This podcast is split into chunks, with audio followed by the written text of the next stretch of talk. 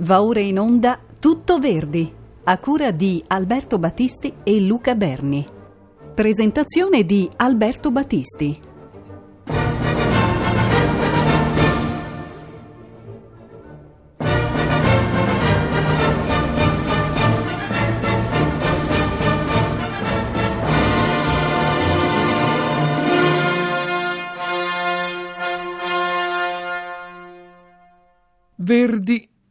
Suo tavolino da restaurare.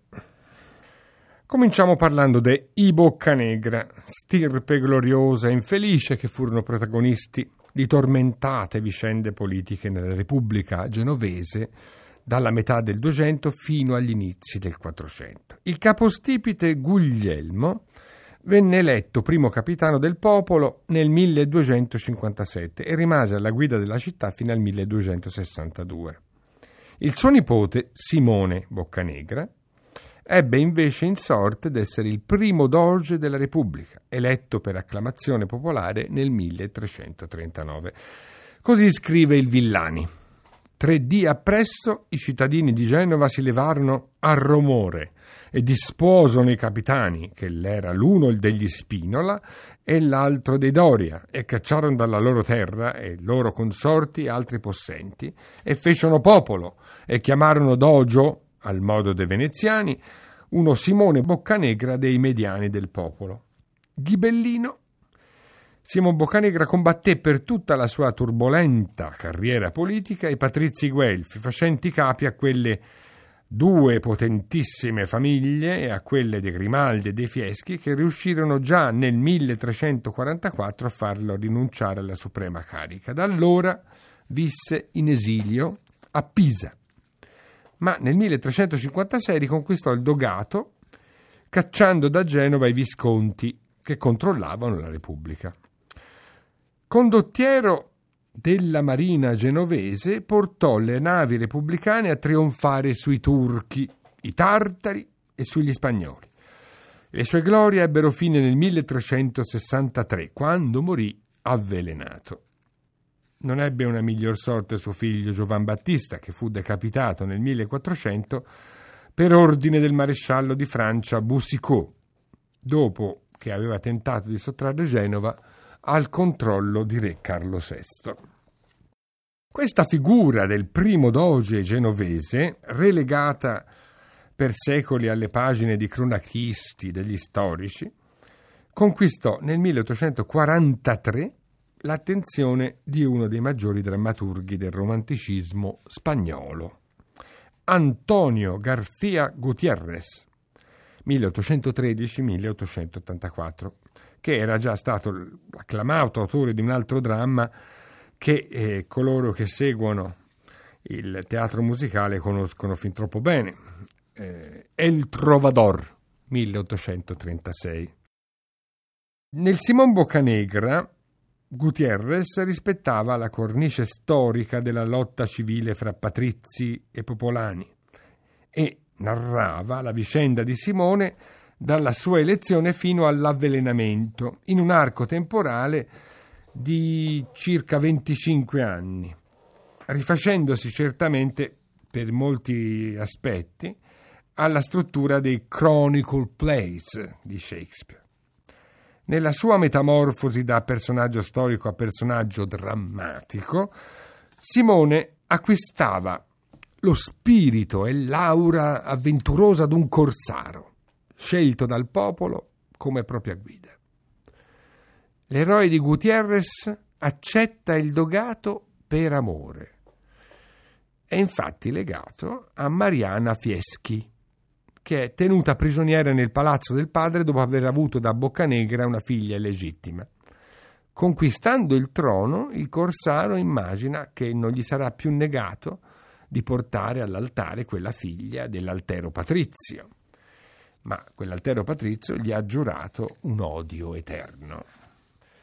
Ecco il contrasto, una figlia nel mezzo a due nemici, Boccanegra, Fieschi, ovvero Fiesco nella opera di Verdi. Questa felice intuizione drammatica di Gutierrez fu di far morire Mariana proprio, cioè la figlia di Fieschi, nel momento in cui Simone viene acclamato doge. Il corsaro avrà quindi del suo potere soltanto il peso, un peso gravoso, ingrato, e nessuno di quei benefici che invece gli avrebbero consentito una vita felice accanto alla donna amata. Pagherà la sua scalata al potere con la morte e, peggio ancora, con la solitudine di chi, governando per il bene della patria, si alienerà anche gli amici, interessati soltanto a crescere potere e ricchezza personali. Secondo il gusto tipico dell'autore della sua epoca, il dramma è poi complicato dalla scomparsa della figlia di Boccanegra e dalla sua riapparizione sotto altro nome. Una situazione molto molto simile a quella del Trovatore, come immediatamente sarete in grado di riconoscere. Scomparsa di una figlia che riappare però con un altro nome con conseguente colpo di scena di un riconoscimento poi, di un'agnizione fra padre e figlia e poi dell'amore della figlia, cioè di quest'ultima, per Gabriele Adorno, un giovane aristocratico deciso a vendicare la morte del padre voluta dal doge. La catarsi finale, auspice l'infame veleno, vede la riconciliazione di tutti, la benedizione dei giovani amanti e il passaggio delle insegne dogali dal morente Simone al giovane e ora redento Gabriele. Questa complicata vicenda, che come abbiamo detto è per molti versi simile a quella di, del fortunato Trovador con i suoi figli scomparsi, scambiati, e che rappresenta nel teatro di Gutierrez un ambizioso progetto di evoluzione della propria drammaturgia, l'antefatto in questo caso non è più raccontato per bocca di un personaggio come nel Trovador. Nel Trovatore di Verdi è Ferrando che all'inizio del, dell'opera racconta alle guardie la storia della zingara, eccetera, del bambino perduto. Ma invece qui è direttamente messo in scena nell'ampio, vasto prologo che permette allo spettatore di familiarizzarsi con le faide politiche genovesi e anche con i principali caratteri della vicenda, cioè il, fia- il vecchio Jacopo Fiesco, l'anima nera dell'opera che è Paolo Albiani e naturalmente il corsaro che viene in quel momento eletto doge a furor di popolo. Però se il trovador, ovvero il trovatore, è già abbastanza complicato, Simon Boccanegra è addirittura complicatissimo e non è certo facile da decifrare in tutti questi suoi intrecci. Tuttavia, secondo quel, diciamo, la lettura che ne dà la critica letteraria spagnola, il prestigio accordato dalla, dalla critica letteraria spagnola, questo sarebbe il più riuscito e maturo dei lavori di Gutierrez. Quindi, passione politica, un avventuroso perdersi e ritrovarsi, un rapporto conflittuale fra padri e figli, vendetta e perdono, nobiltà di sentimenti e malvagia avidità.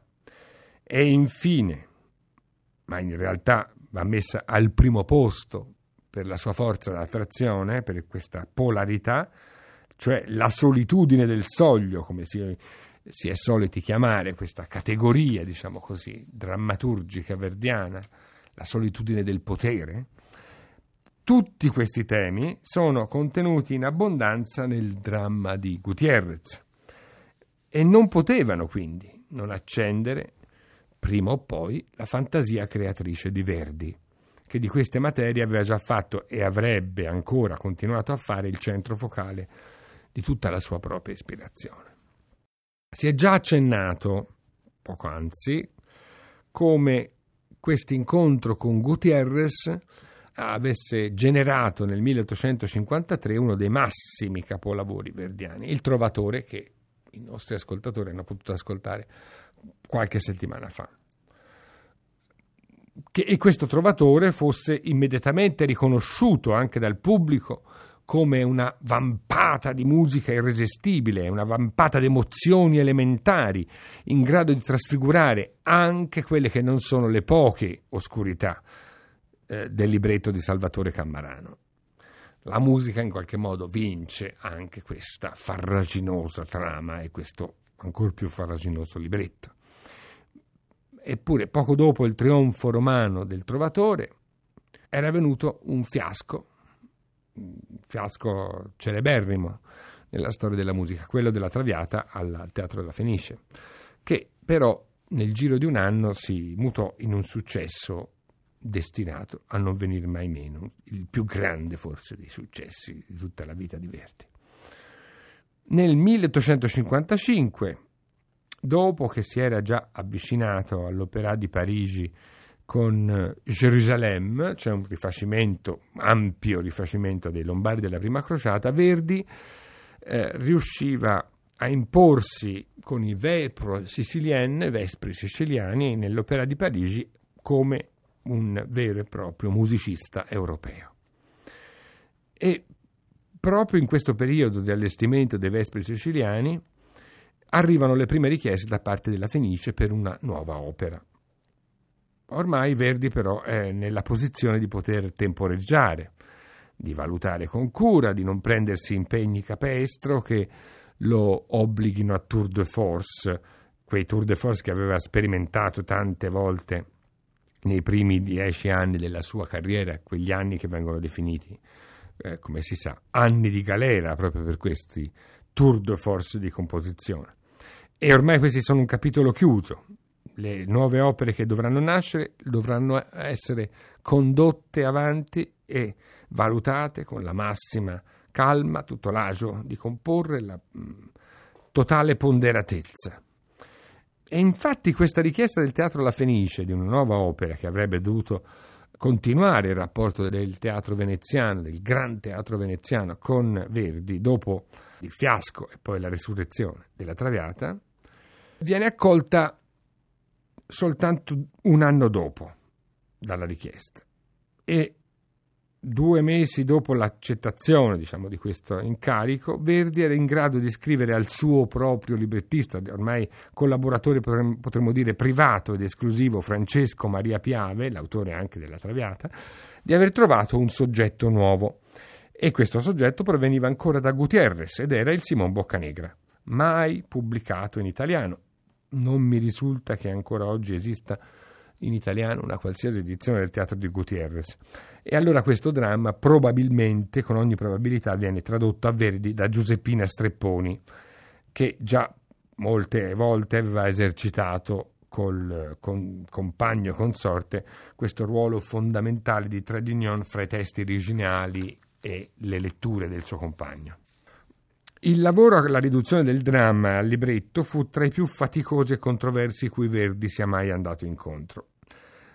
Le difficoltà nacquero in primo luogo dalla, da quella che abbiamo già rammentato come un'esagerata complessità dell'intreccio, la trama terribilmente intricata, che poco si prestava al taglio sbrigativo ed efficace di cui Verdi era maestro.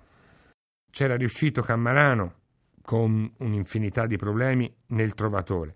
Ma l'impresa con un dramma che era ancora più intricato come Simon Boccanegra metteva in seria difficoltà le facoltà di Piave.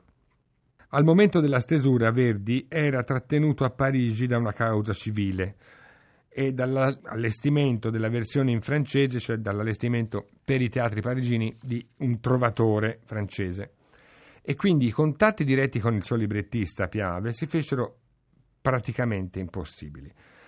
E fu così che Verdi si vide obbligato, senza comunicarlo al suo librettista veneziano, si vide obbligato a rifare alcune delle scene più importanti, facendosi aiutare dal patriota e letterato toscano Giuseppe Montanelli, che si trovava a Parigi in esilio in quei giorni. Addirittura fu Verdi stesso, in molti casi, a rabberciare, secondo il suo gusto, quella che lui riteneva un, la insoddisfacente versificazione di Piave. E a Venezia, dopo la prima del Simone, cominciò a circolare addirittura la notizia che il libretto fosse tutto da scrivere a Verdi e non a Piave, ma il compositore di questo mostrò grandissimo sdegno, ovviamente. In realtà se si guarda bene, eh, in pratica tutti i libretti di Verdi, con forse l'eccezione di Otello e di Falstaff, sono appunto certamente farina del sacco di Arrigo Boito. Tutti gli altri libretti sono da attribuire in larghissima misura al, al compositore, a Giuseppe Verdi stesso. Chi è abituato a sfogliare, che ha familiarità con l'epistolario di Verdi, può rendersi conto facilmente di come Verdi suggerisca sempre direttamente la soluzione di tante scene, arrivando addirittura a immaginare una versificazione che poi è quasi sempre identica o quantomeno assai simile a quella definitiva. Insomma, nelle lettere di Verdi c'è già il libretto, molto spesso. Questo lavoro, difficilissimo sul testo di Simone, non convinse fino in fondo Verdi, l'esigentissimo Verdi. E del resto non convinse poi, come si sa, neppure il pubblico, che il 12 marzo del 1857 sentenziò la caduta dell'opera al Gran Teatro La Fenice di Venezia. La critica, rispettosa nei confronti di Verdi, non poté però fare a meno di notare che accanto al più squisito artifizio, una musica troppo grande e severa, quella tinta lugubre che domina lo spartito, e il prologo in specie.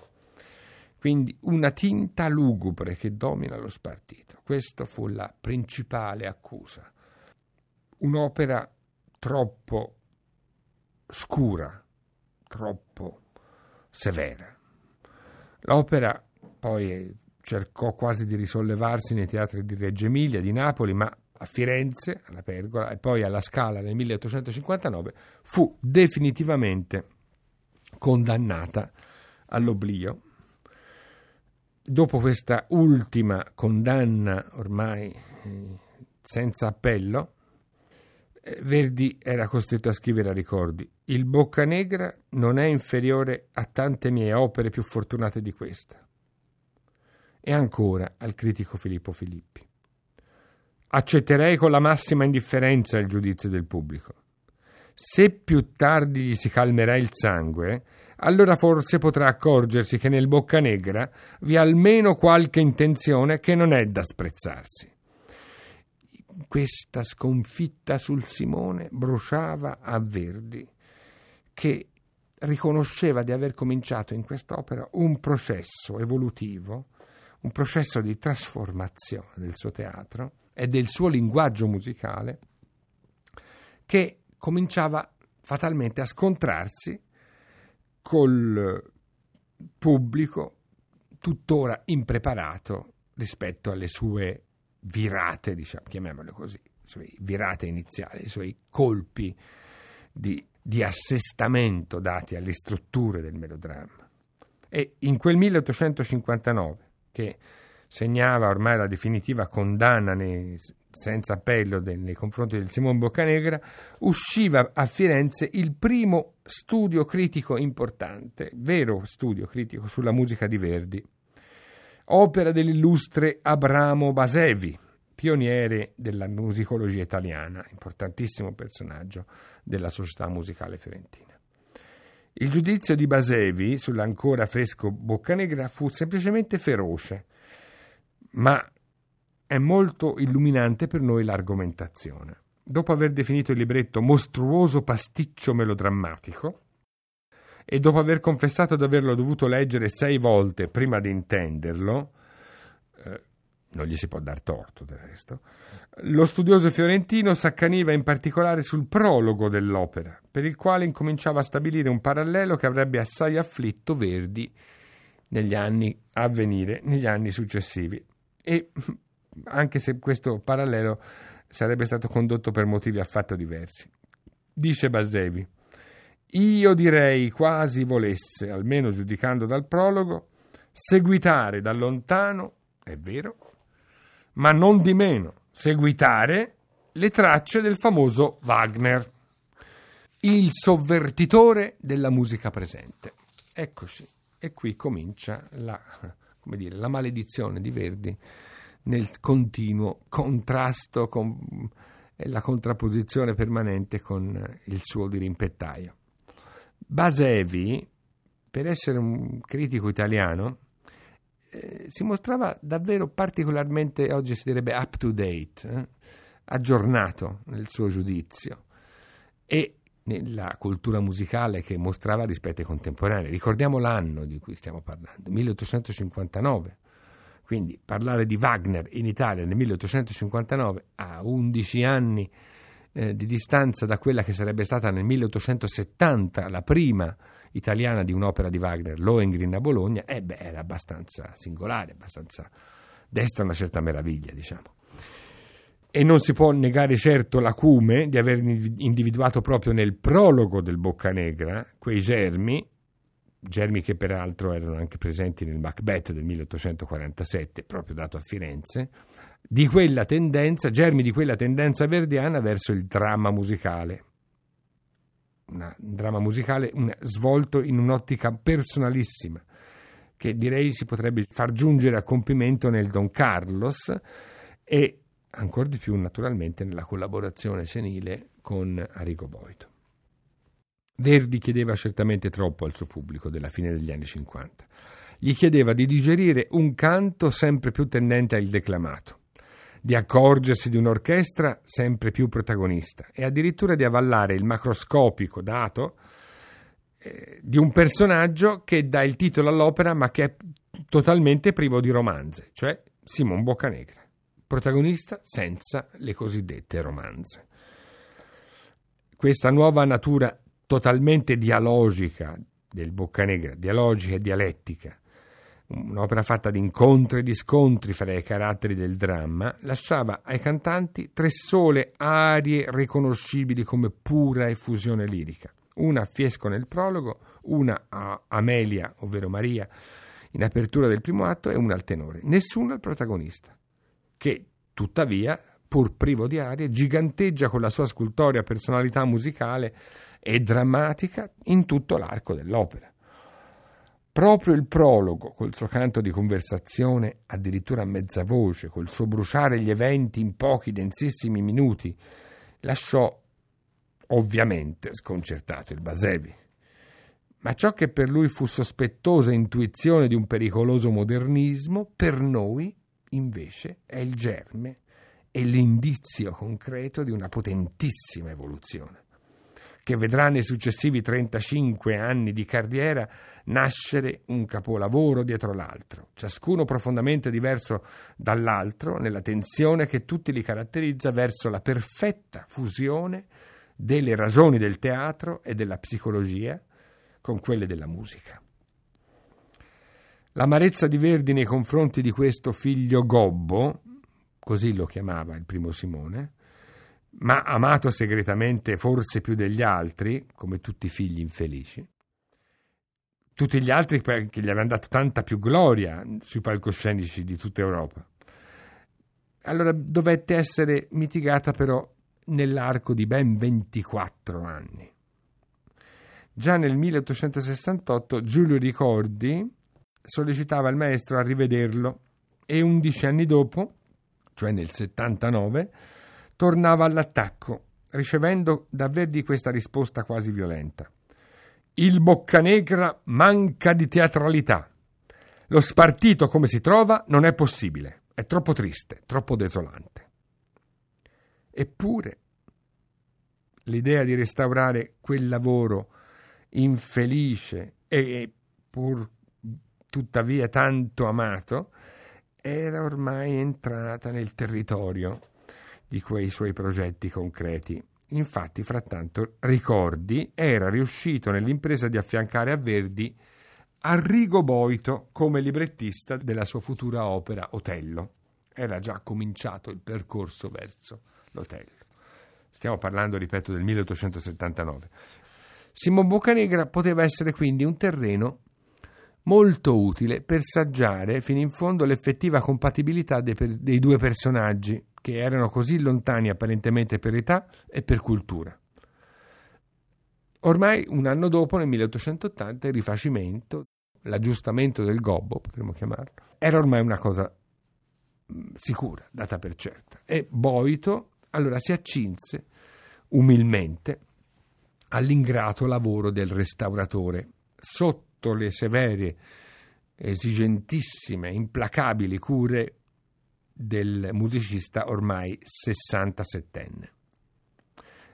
C'è una fittissima corrispondenza fra i due su questo lavoro, una vera miniera di informazioni sul laboratorio drammaturgico verdiano e non mancarono da parte di, di, di Boito le perplessità circa il valore effettivo dell'impresa. L'8 dicembre del 1880 Boito inventava una definizione che sarebbe poi diventata nell'epistolario fra i due una sorta di tormentone. Il dramma che ci occupa è storto, pare un tavolo che tentenna. Non si sa da che gamba e, per quanto si provi a rincalzarlo, tentenna sempre. Il prologo è la gamba dritta del tavolo, quel prologo che proprio Basevi aveva accusato così pesantemente la sola gamba che poggi oggi solidamente e le altre tre, ella lo sa meglio di me, zoppicano tutte. V'è molto intrigo e non molto costrutto. E ci voleva davvero il coraggio e l'autorità di Boito per parlare così a Verdi di una sua opera. Ma il maestro adottò da allora in poi un'immagine del tavolo zoppo e la fece sua. E riuscì nell'impresa di raddrizzarlo. Ma era veramente da raddrizzare?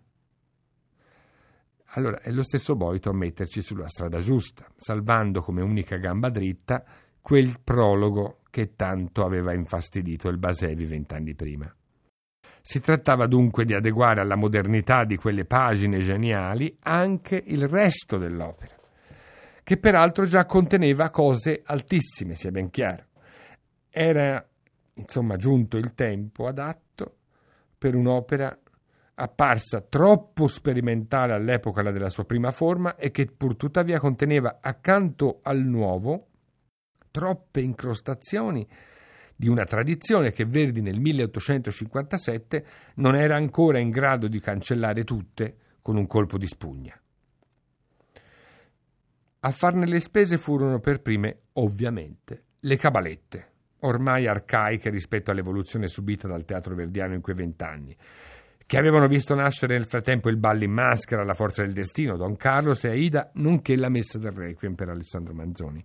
E allora cadde in questo modo, cioè venne eh, tolto il solo pezzo di autentico virtuosismo vocale di cui è ricco il primo Simon Boccanegra, la prima versione del Simon Boccanegra. Vale a dire la cabaletta di Amelia nel primo atto, che ora ascoltiamo, eseguita da Annalisa Raspagliosi in una delle poche disponibili versioni discografiche della prima versione di Simon Boccanegra 1857, diretta da Renato Palumbo al Festival della Valle d'Itria.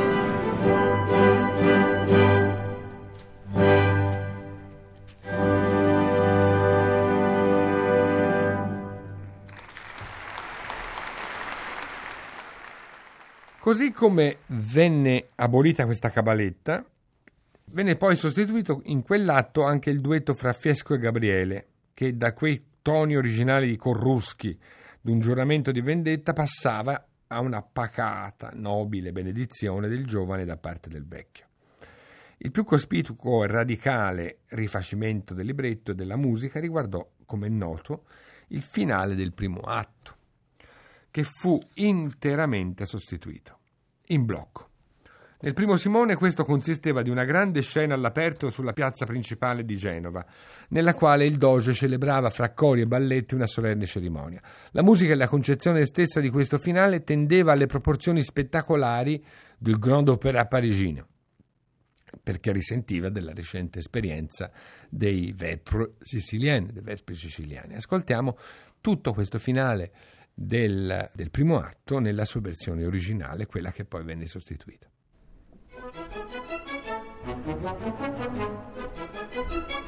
Thank you.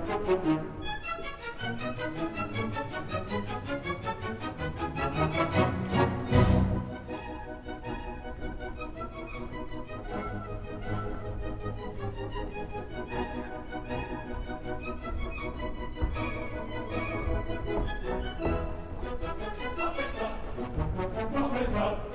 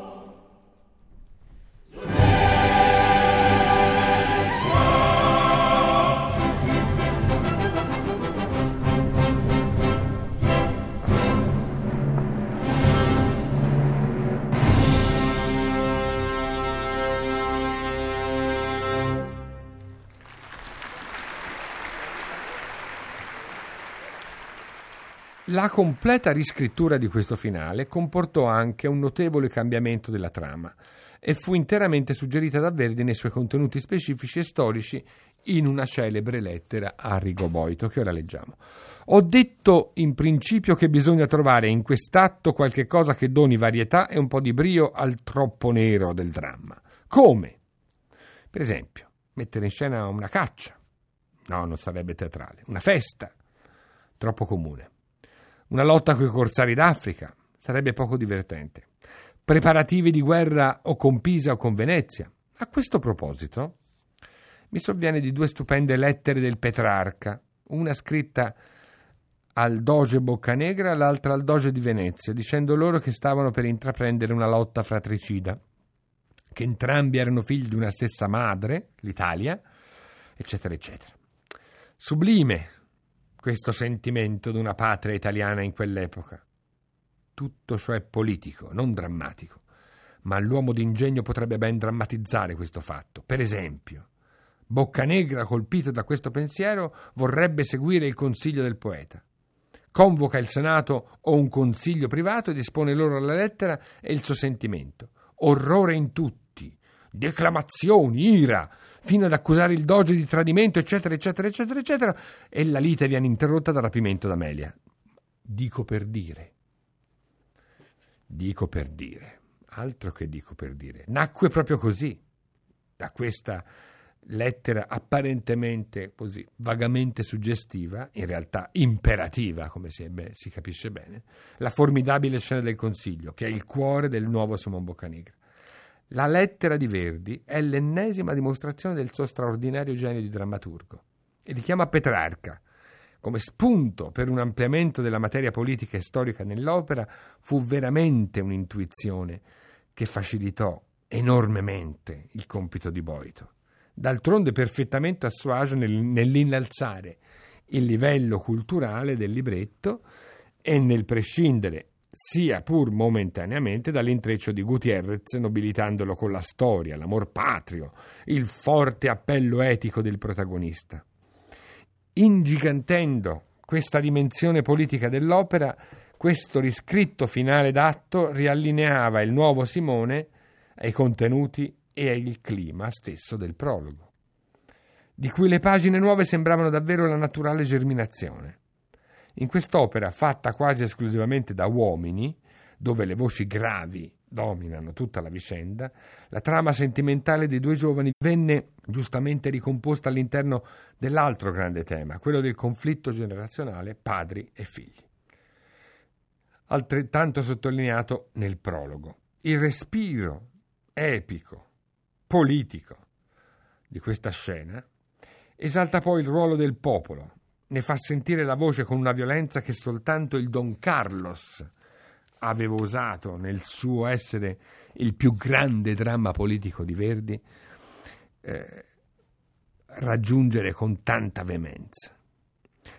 Quell'esortazione del Romito di Sorga, vale a dire del Petrarca, donò poi il destro a Verdi per innalzare la statura nobile ed etica del suo corsaro divenuto doge, la cui grandezza trova una linfa nuova e sublime nella culminante esortazione plebe, patrizi, popolo.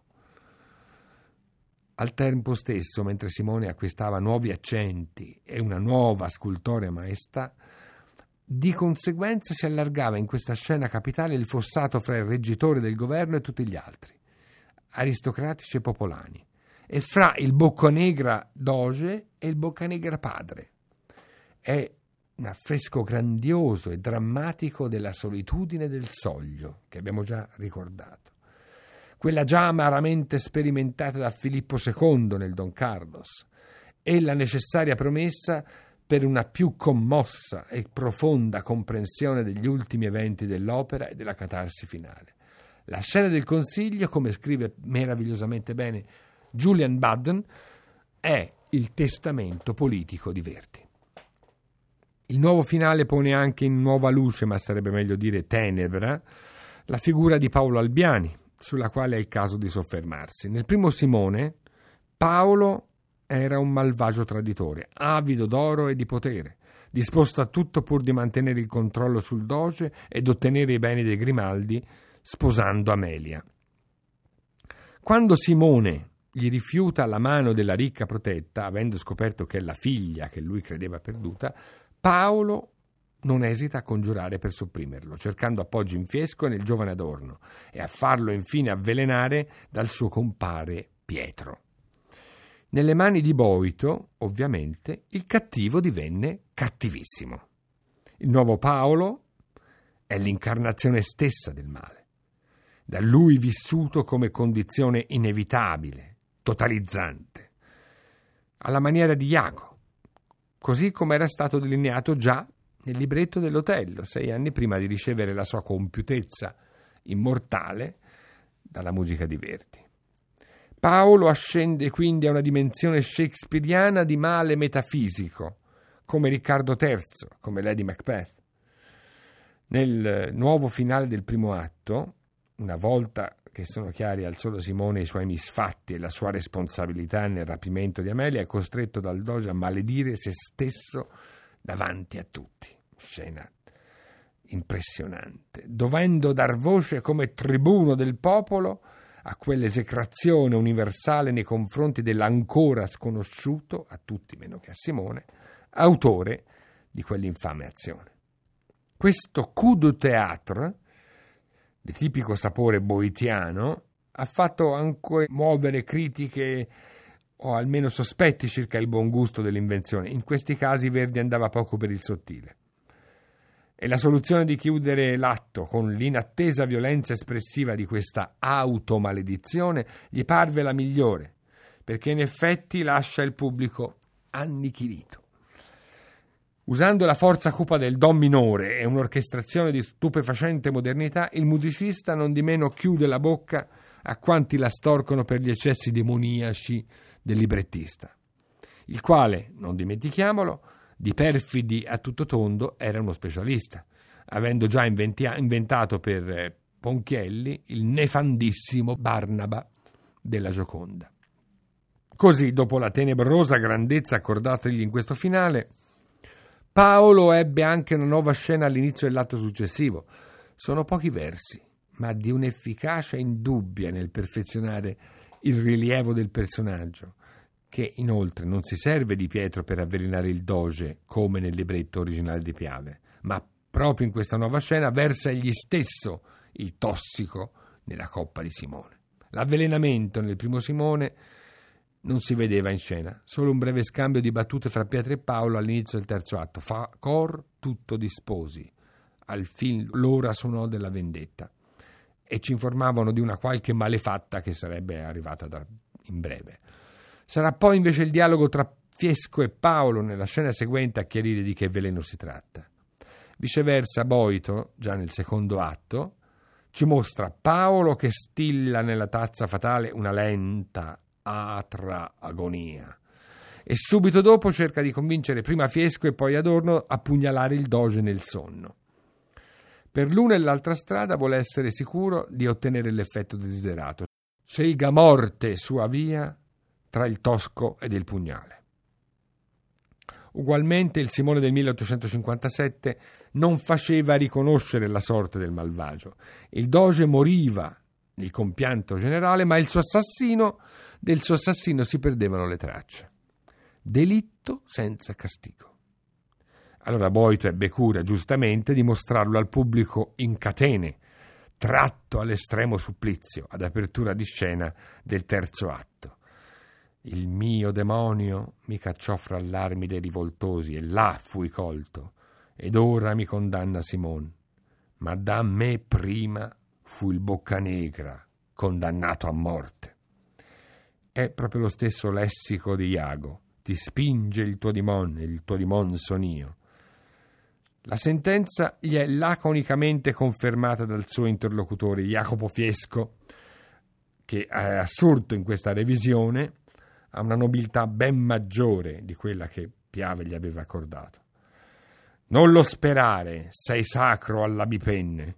Una battuta fulminante che vendica con splendida simmetria l'analogo al tuo carcer ten va, messo in bocca proprio a Paolo Albiani nell'atto precedente per liquidare Fiesco dopo il suo rifiuto di uccidere Simone a tradimento.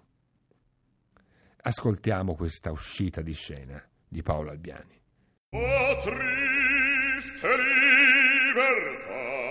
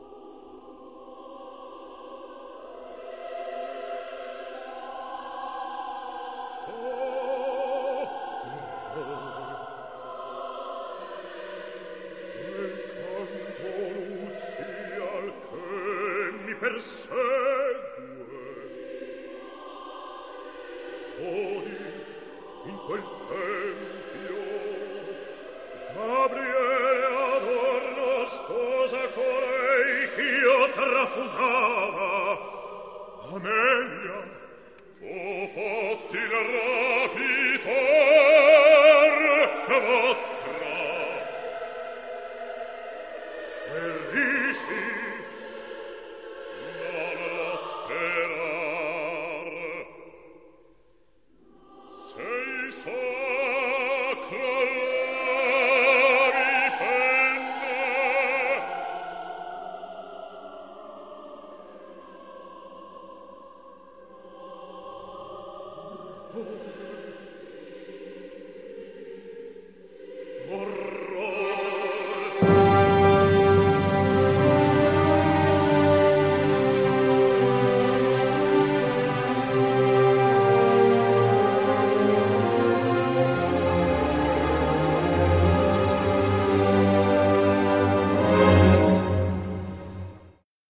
Il contorno più netto e il maggior spessore tragico attribuito da Boito a Paolo Albiani, ma soprattutto il macroscopico allargamento del tema politico ridussero nel secondo Simone la centralità quasi assoluta che il tema dello scontro padri-figli assumeva nel primo.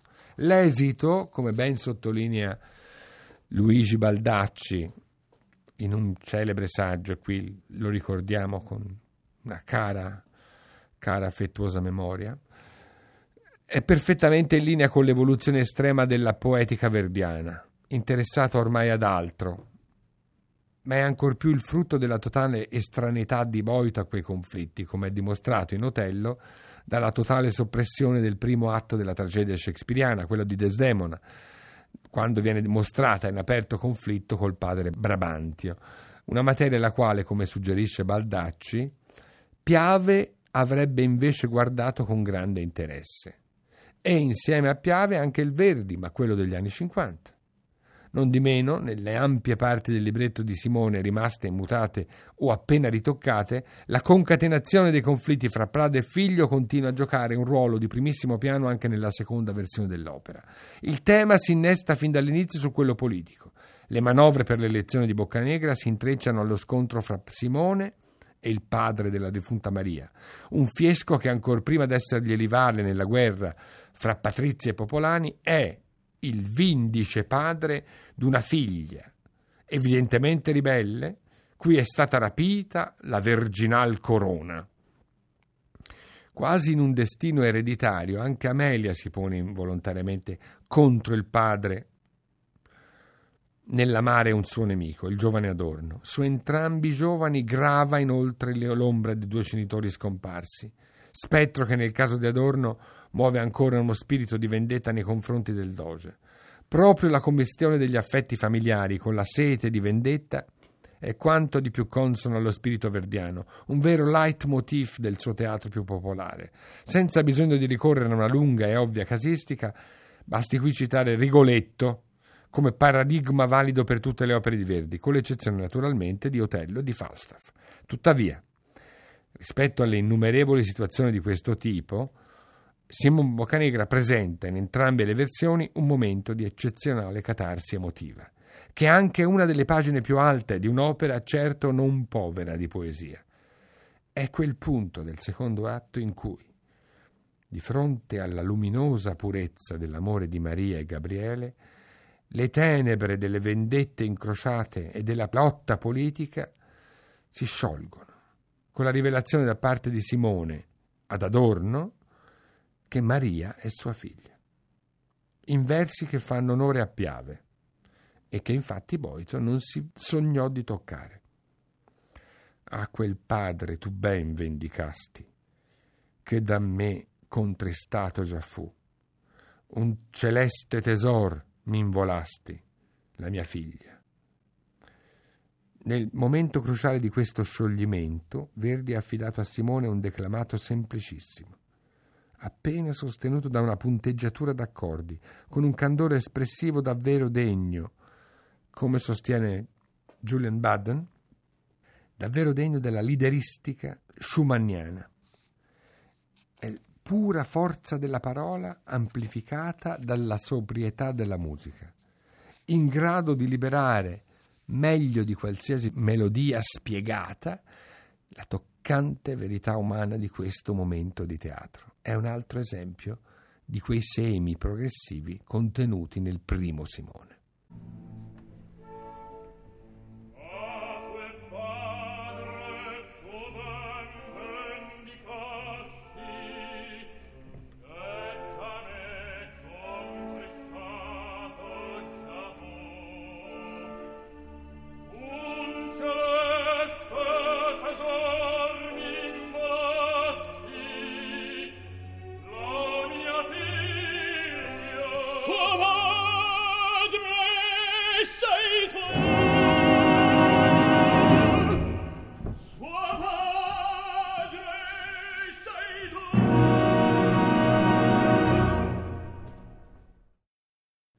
Perfezionamento di una drammaturgia non poteva comunque aver senso se non presentato in una nuova veste sonora, con un colore più moderno e più sfumato. Il lavoro di Verdi e Boito è pertanto accompagnato da un altro laboratorio di restauro, di cui il solo Verdi è ovviamente responsabile. Se le linee vocali del primo Simone hanno avuto nella seconda versione, tutto sommato, soltanto pochi ritocchi, salvo qualche aggiustamento di registro con l'eccezione particolarmente significativa di recitativi ampiamente rimaneggiati, viceversa l'orchestra del nuovo Simone è davvero interamente reinventata.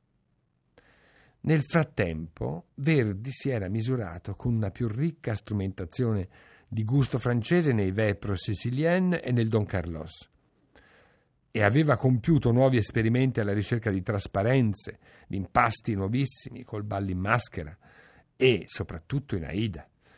Giunto alla revisione del Simone, le sue armi erano perfettamente in grado di fornire a quel vecchio tavolo da restaurare un'atmosfera di luci, di colori, di palpiti e di sottigliezze armoniche adeguata all'impresa e adeguata al panorama sinfonico europeo di fine Ottocento. Perciò scomparve il preludio, assai bello in vero, ma inadeguato alle nuove valenze d'un dramma musicale. Il preludio lo ascoltiamo ora nell'esecuzione di Claudia Abbado con l'orchestra del Teatro alla Scala, è la versione naturalmente del preludio Caprivalopere del 1857.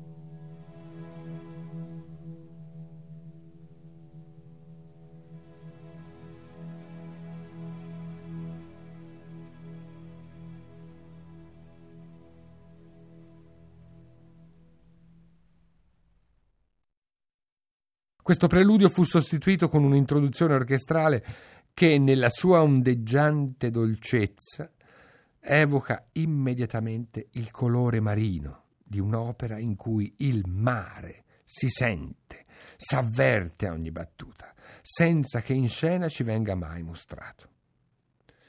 Questo protagonista segreto, il mare, è la grande novità del secondo Simone. Quell'elemento che invece è quasi totalmente assente dal primo Simone.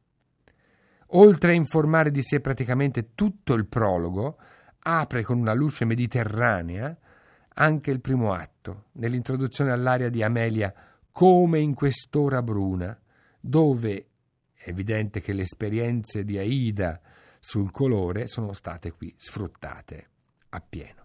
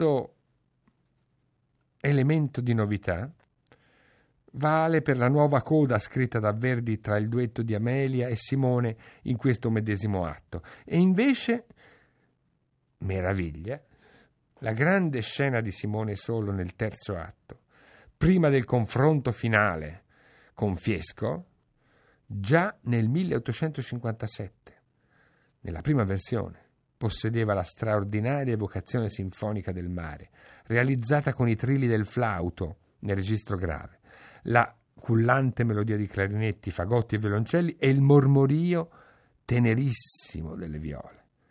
Pochi tocchi da grande maestro dei colori orchestrali, che bastano imprimere per sempre nella memoria dell'ascoltatore le parole di Simone. Ore Frigerio, la Marina Brezza, il mare, il mare.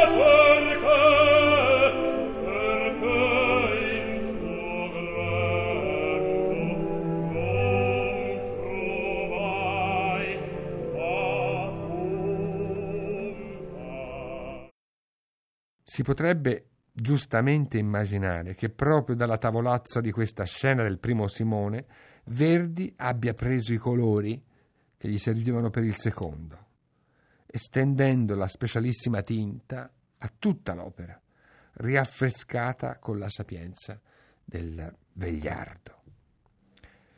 A poco più di 150 anni dalla sua prima apparizione, Simon Boccanegra continua a restare offuscato nell'amore del pubblico dall'enorme popolarità di altri titoli verdiani. Eppure, soprattutto nella revisione del 1881 che tra poco ascolterete nella sua forma integrale, l'opera è indiscutibilmente una delle partiture più raffinate, colte, psicologicamente approfondite del catalogo di Verdi. Quando Verdi vaticinò nuova vita al Simone dopo questo restauro, in una lettera all'Arriva Bene, che successiva alle, immediatamente successiva alle prime rappresentazioni del 1881, forse fu un po' troppo ottimista. Ora, se lo vuoi proprio sapere, ti dirò che credo che il Boccanegra potrà fare il giro dei teatri come tante altre sue sorelle, malgrado il soggetto sia triste assai. Pressoché ignorato per tutta la fine dell'Ottocento e quasi tutta la prima metà del Novecento, sicuramente per la sua avarizia nel dare in pasto al pubblico e alle ugole d'oro le grandi romanze, il Simone ha tuttavia goduto di una grande riscoperta in questi ultimi anni. L'interesse di grandi direttori d'orchestra, di grandi registi, mm, fra tutti memorabile l'accoppiamento Claudio Abbado-Giorgio Streller, in uno spettacolo che ha fatto il giro del mondo e i cui frutti sono quelli che poi ascolterete nella registrazione a seguire, ha illuminato di nuova e più giusta luce un'opera moderna, attuale, viva, eloquente forse anche più di qualcuna di quelle più fortunate sorelle di cui parlava Verdi.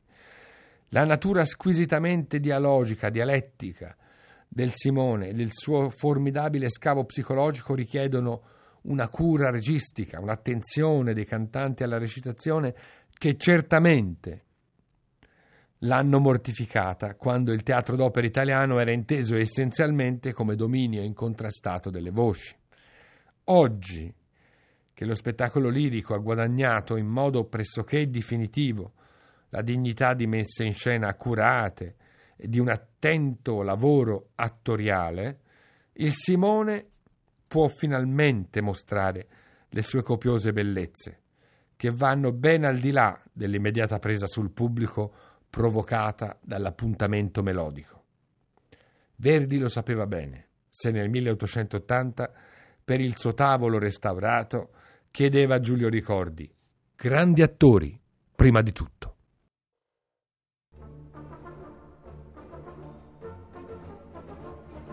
Abbiamo ascoltato Tutto Verdi, a cura di Alberto Battisti e di Luca Berni. Presentazione di Alberto Battisti.